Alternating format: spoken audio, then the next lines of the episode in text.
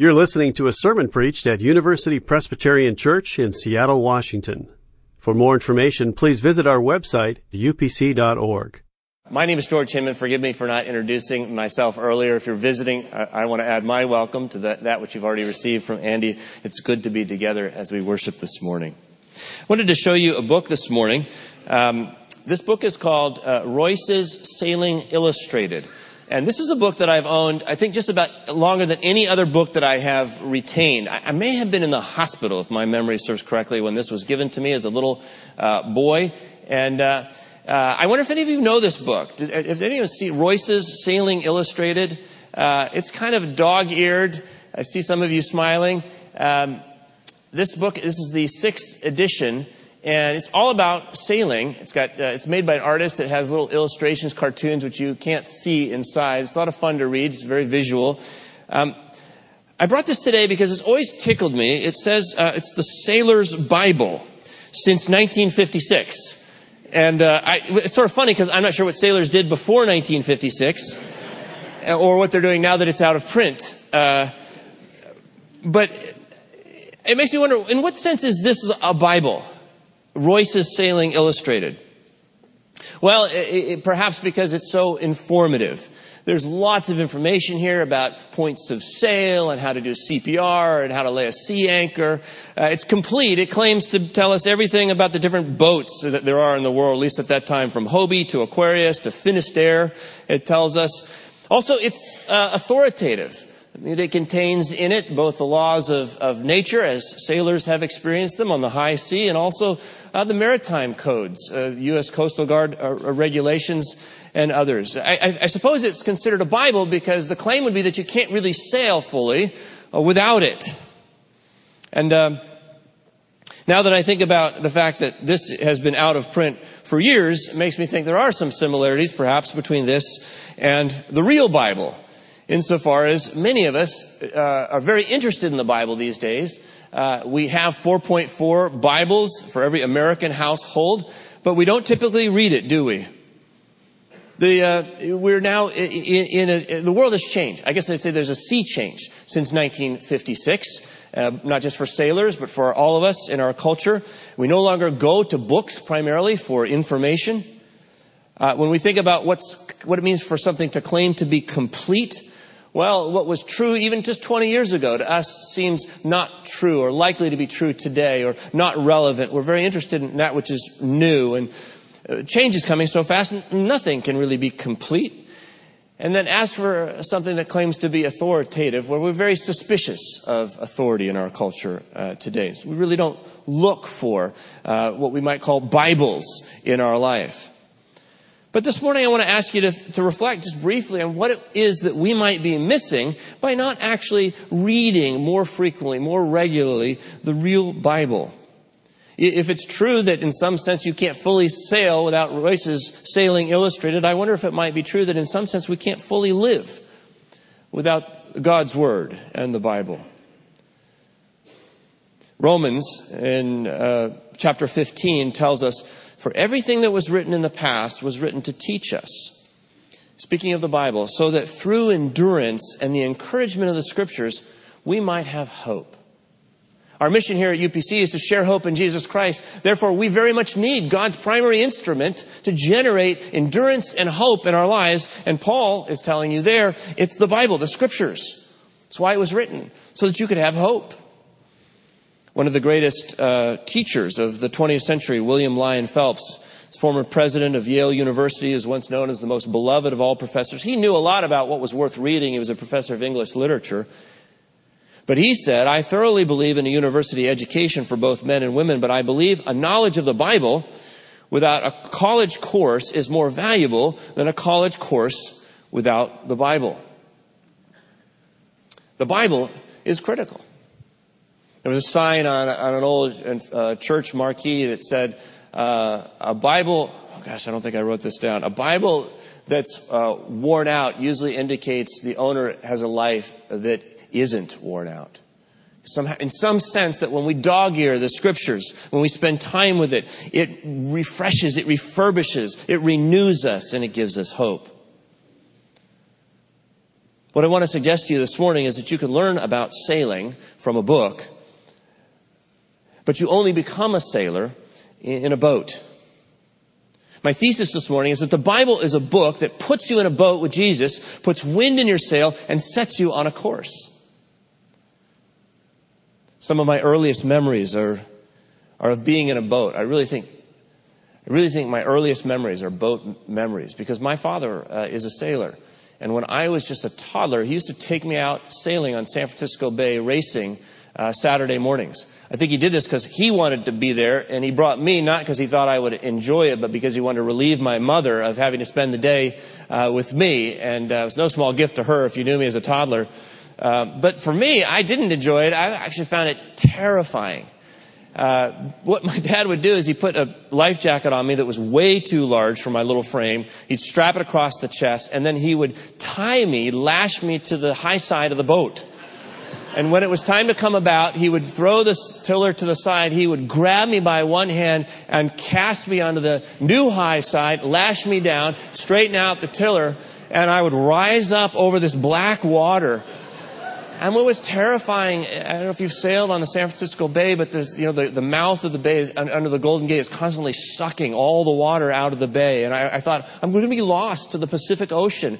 And the waves were high, and the men were shouting at one another, and the, the lines were whipping like snakes around the d- deck, and the, the, the sails were pounding and luffing. And there were these guys on another boat that kept shooting a cannon from time to time, and I didn't... Well, what that was all about. So no doubt I, I have this memory fixed in my mind because it was so traumatic. But this is how I grew up. It, it maybe explains a lot to you. Man, uh, my therapy is going is is is working nicely, but um, I have a lot to overcome. Thanks, Dad. Who's not, but he's actually listening on the radio right now. He's going to save me a phone call. Um, but you see, you become a sailor in a boat. I mean, you can sit in a hospital room, you can read about sailing, but you become a sailor in the boat. My suggestion is that perhaps we're not reading the Bible as much or as fruitfully as we might be reading it because we don't understand fundamentally what the Bible is. And we're treating it just as a book when it's an invitation to get in a boat. What is the Bible? I mean, so many of us, though we admire the Bible and we respect its teaching, keep it kind of at arm's length because, frankly, we're a little bit frightened of what we're going to find in there. There's scary stuff in there. You know, there's violence in there, and, and we're thinking maybe there's some things in there that don't agree with my views of God, and I don't really want to be exposed to that. We're, we're thinking there are things in there that are socially regressive. We have this general assumption that, you know, we've kind of gotten past some things, and, and, and they accepted those in Bible times, and we don't accept them in modern times, and so how helpful could the Bible really be? But I want to suggest we're, we're missing out on hope when we don't pay attention to this instrument that God has given us as a great means of grace. So this summer, we're going to engage uh, in some reading. We're going to read the Bible together, and we're going to understand the whole story of the Bible, as Andy shared with us. The, the sermon series is fifteen parts, by the way.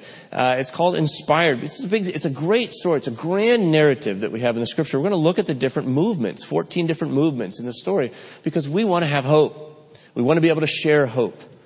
Uh, we're going to begin today with this fundamental question of what is the Bible? And uh, the Bible, uh, in several places, speaks to us about its own nature. And we're going to look to probably the most important of all of those, these passages, which is found in Second Timothy chapter three. So if you brought a Bible, or if you could grab one in the pew rack in front of you, why don't you open up to Second Timothy chapter three, verses fourteen through seventeen. And you're going to find this on page nine sixty-seven of the, of the pew Bible. Second Timothy chapter three. Uh, verses fourteen through seventeen. If you're able, would you stand with me? Let's read God's Word aloud and, and show reverence for its author as we do. Listen carefully. You're reading the Word of the Lord. But as for you, continue in what you have learned and firmly believed, knowing from what you learned, from whom you learned it, and how from childhood you have known the sacred writings that are able to instruct you for salvation through faith in Christ Jesus. All Scripture is inspired by God and is useful for teaching, for reproof, for correction, and for training in righteousness, so that everyone who belongs to God may be proficient, equipped for every good work. This is the word of the Lord. Heaven and earth will pass away, but what you just read never will. Please be seated. You may know that Second Timothy is the last letter, to our knowledge, that the Apostle Paul wrote. He's writing to his protege, Timothy, because Paul knows his life is coming to an end. In fact, the the leadership of the apostles is coming to an end as they're imprisoned or will be executed or exiled soon. And the Apostle Paul knows how critical it is now to pass the baton of leadership to the next generation. And, and so as he does so to his protege, Timothy, he wants Timothy to know how critical it is to stay close to the Scriptures.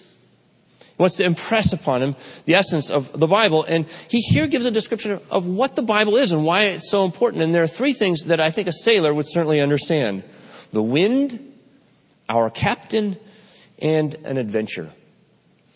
I'd like to suggest to you, first of all, that the Bible is a book that lays us before the wind. This speaks of the power of God at work through the Scriptures. Did you catch this in verse sixteen? All Scripture is inspired by God. Inspired by God in the Greek language in which Paul originally wrote this is one word.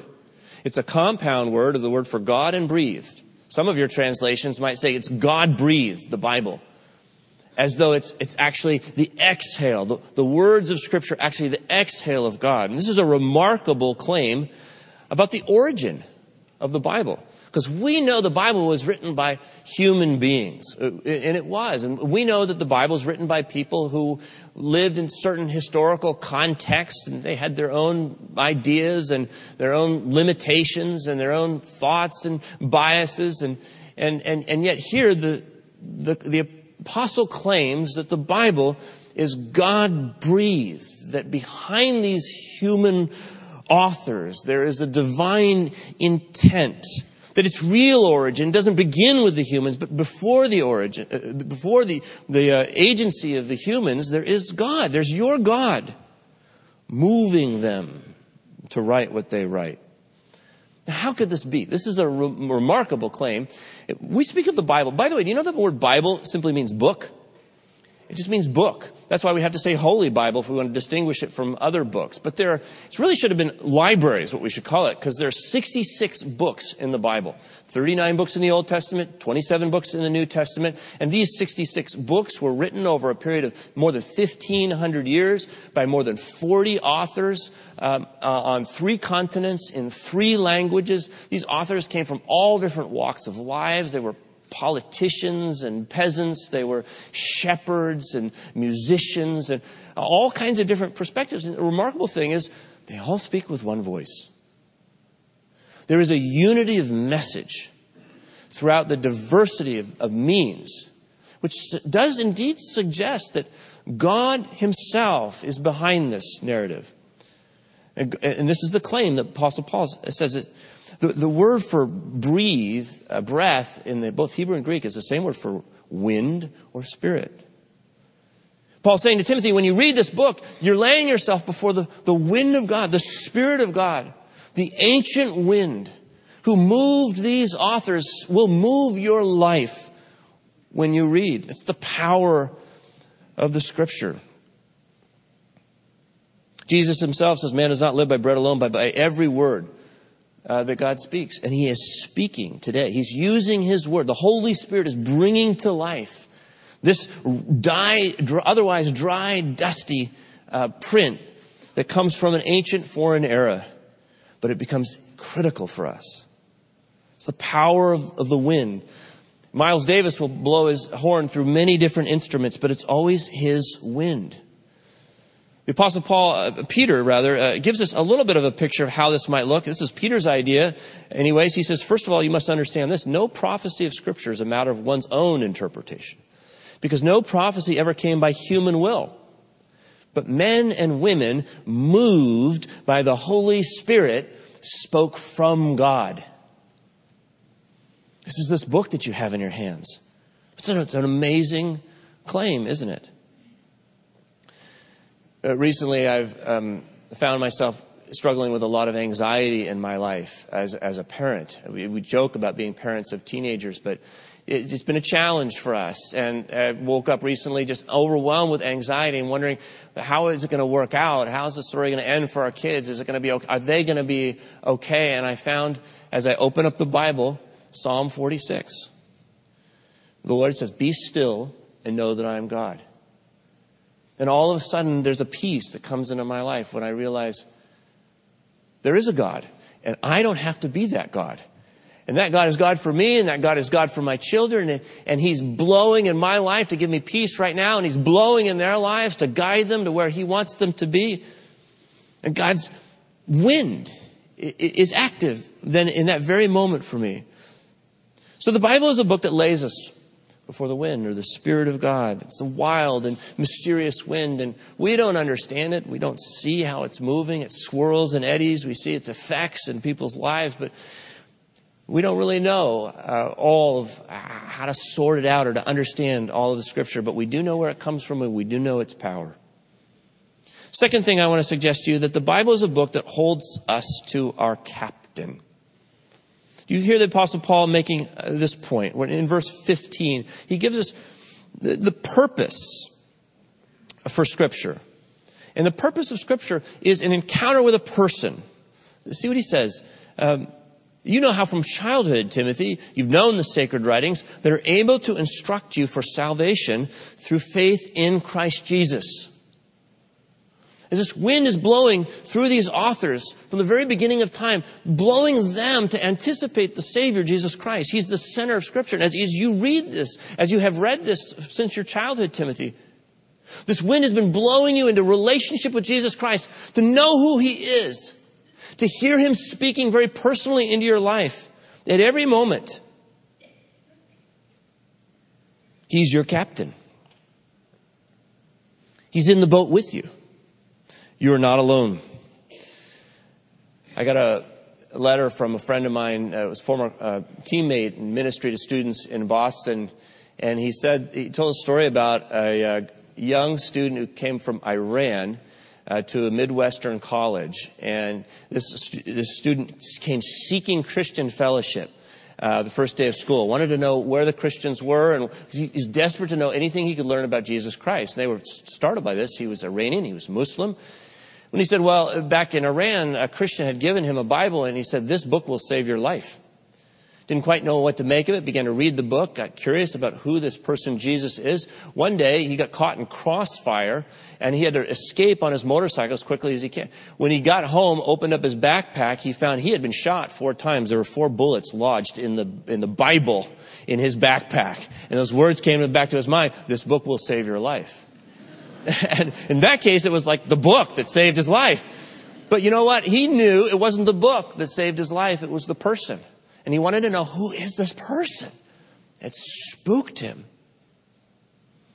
I remember those stories of my father in a sailboat, not so much because they were terrifying to me, but because in the midst of life's terrors, there was one who loved me. It was that relationship with my father, and, and the fact that I, I would grow up in relationship to him, and I'd know him and love him my whole life because he loved me. And Paul's saying something similar happens when you're in the boat with Jesus and you're reading this Bible with Jesus. I remember saying to my dad, Dad, it's going to tip over. And he said, it's not going to tip over, son. This thing has a huge weight on the bottom. It's called a keel. And actually, as we tip, it seems terrifying, but what it's doing is it's driving the boat forward, actually. This is making us faster, it's getting us closer to the goal. The very thing that scares you is a really good thing. And you need a person in your life to work through that kind of fear. And the Scriptures invites us to that.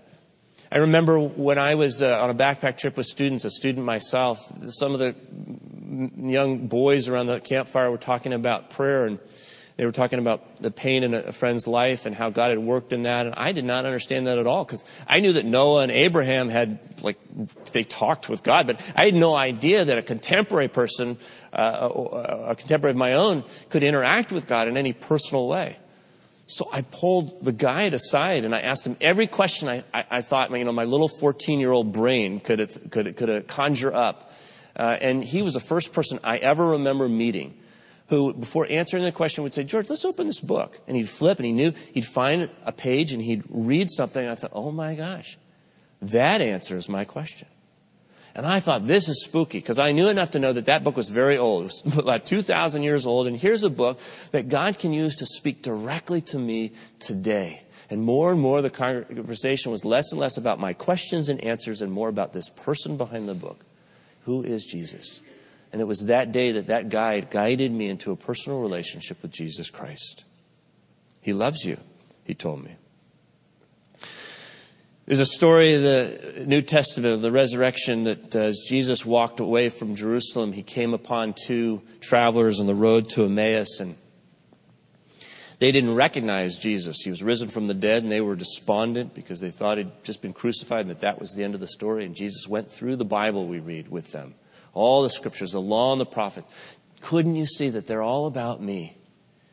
And I think we have that text in the Bible to show us that when you sit down in the evening before you go to bed and you open up your Bible or that little devotional guide and you read God's Word, it's, you're in the same situation that they are. You can't see Jesus. You don't recognize him there with your eyes. But he wants you to know, I'm there beside you.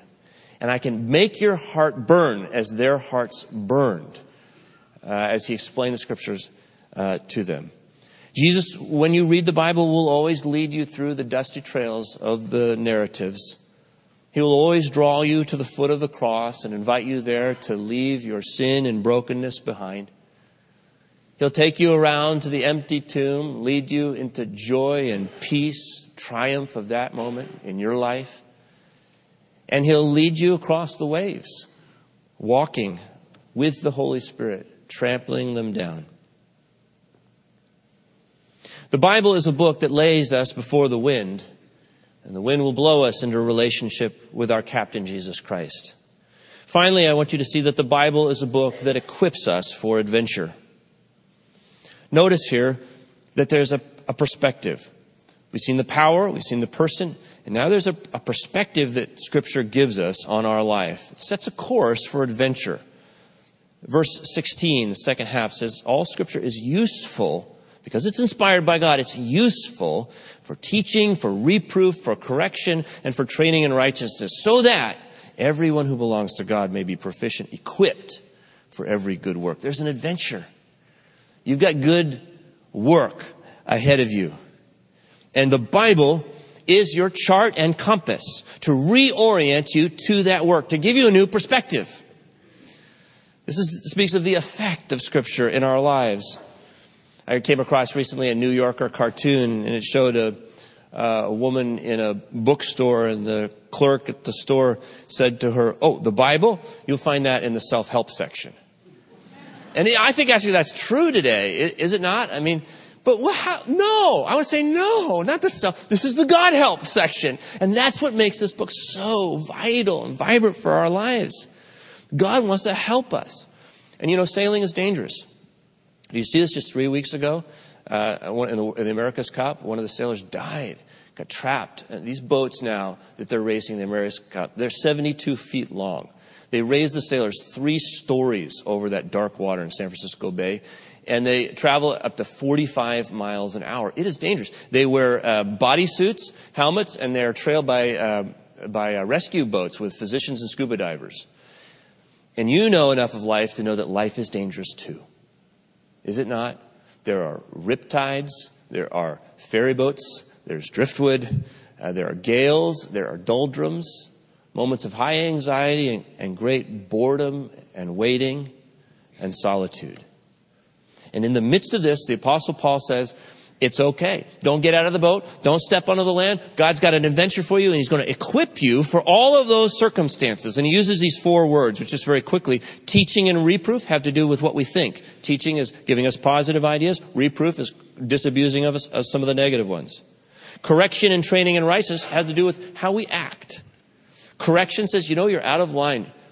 Uh, you, your, your life is off course. Training in righteousness, here is the course. And it, it allows us, it's, it allows us to have the kind of character within us that leads us forward in the way that God wants. Someone says, don't tell God about the waves, but tell the waves about your God. And it's when you read the Bible that you know who it is who's in the boat with you. How is it that the Bible, with this collection of stories that oftentimes seem so different and difficult, could speak to us today? What's the paradigms in those stories that we're to apply to our lives today? Because really, we're in the same story. We're part of the story. And so we're to walk on water in some sense as Peter does, or or to cross the sea in some sense as Moses does, or to, to be at the well with a Samaritan woman thirsty and longing for drink, or with Mary in the midst of crisis as Jesus changes water to wine. The Apostle Paul says in First Corinthians ten eleven, these things happened to them, speaking of the Old Testament, these things happened to them to serve as an example, and they were written down to instruct us, on whom the ends of the ages has come. You are in the story, the Apostle Paul says. Let God equip you for the task. Recently, I was talking with a friend who'd gone through a tragic loss, a long-term tragic loss. And as we were talking, what came to my mind was the scripture. Joel two twenty-five. I said, you know, friend, for you, this verse comes to mind. This is my prayer for you. The Lord said in Joel two twenty-five, I will restore to you the years that the locust has eaten. And that word, as I believe God gave it to me to share with that person, was an invitation to that person to know that somehow by God's grace, even though he'd been a victim, uh, there was going to be a new future. There would be a new, fresh adventure for that person. And this is what people around us need. They don't need us to say, hey, buck up. They need the truth. They need God's word, a word of grace, a word of hope. The Bible's a book that puts you in a boat with Jesus, puts wind in your sail, and sets you on a course for adventure. It's inspired. I know that's a remarkable claim, and I know we struggle to believe it. If you read the biography of Billy Graham, you know this was the greatest struggle for him in terms of his own faith. He had a crisis of faith one day, when a friend of his said, Billy, you're fifty years out of date. People no longer accept the Bible as being inspired the way you do. Your faith is too simple. And he wrestled with that for weeks. On the eve of the Los Angeles Crusade, which is when he kind of his breakout moment, here's what he writes. He says, I went for a walk in the moonlit forest. I knelt down with my Bible on a tree stump in front of me and began praying. I don't recall my exact words, but my prayer went something like this. Oh, Lord, there are many things in this book I don't understand. There are many problems in it for which I have no solution, but Father, by faith, I am going to accept this as thy word. From this moment on, I'm going to trust the Bible as the word of God. And then Billy Graham says, when I got up from my knees, I sensed God's presence in a way that I hadn't for months. Not all of my questions were answered, but I knew a major spiritual battle had been fought and won. I never doubted the Bible's divine inspiration again, and immediately my preaching took on new confidence. This was, I believe, one reason why our Los Angeles meetings had to be extended from three weeks to eight. If you don't yet believe that the Bible is the Word of God, that's okay. What I want to do, do though, is encourage you to read. Give it a chance. Charles Spurgeon was once asked how you defend the Bible, and his reply was simple. The same way you defend a lion. You just turn it loose. I want to invite you this summer uh, to read with me the Bible. If you're new to reading the Bible, how about starting with the Gospel of John? Uh, or others, you may want to begin with Genesis or Philippians or Mark or Ruth. But I'm going to give you a moment just as a, after I close in prayer and ask you to think and pray and say, God, how will I engage with your word this summer? How will I, will I memorize it? Will I, will I read parts? What, what will it be like? Um, so in a moment, think and pray about that. But let me close by reading to you four little prayers that are written by Haitians in the mountains of Haiti and translated, collected by Eleanor Turnbull, a missionary to Haiti. Pray with me, would you? Our great physician, your word is like alcohol. When poured on an infected wound, it burns and stings. But only then can it kill germs. If it doesn't burn, it doesn't do any good. Father, we are all hungry baby birds this morning.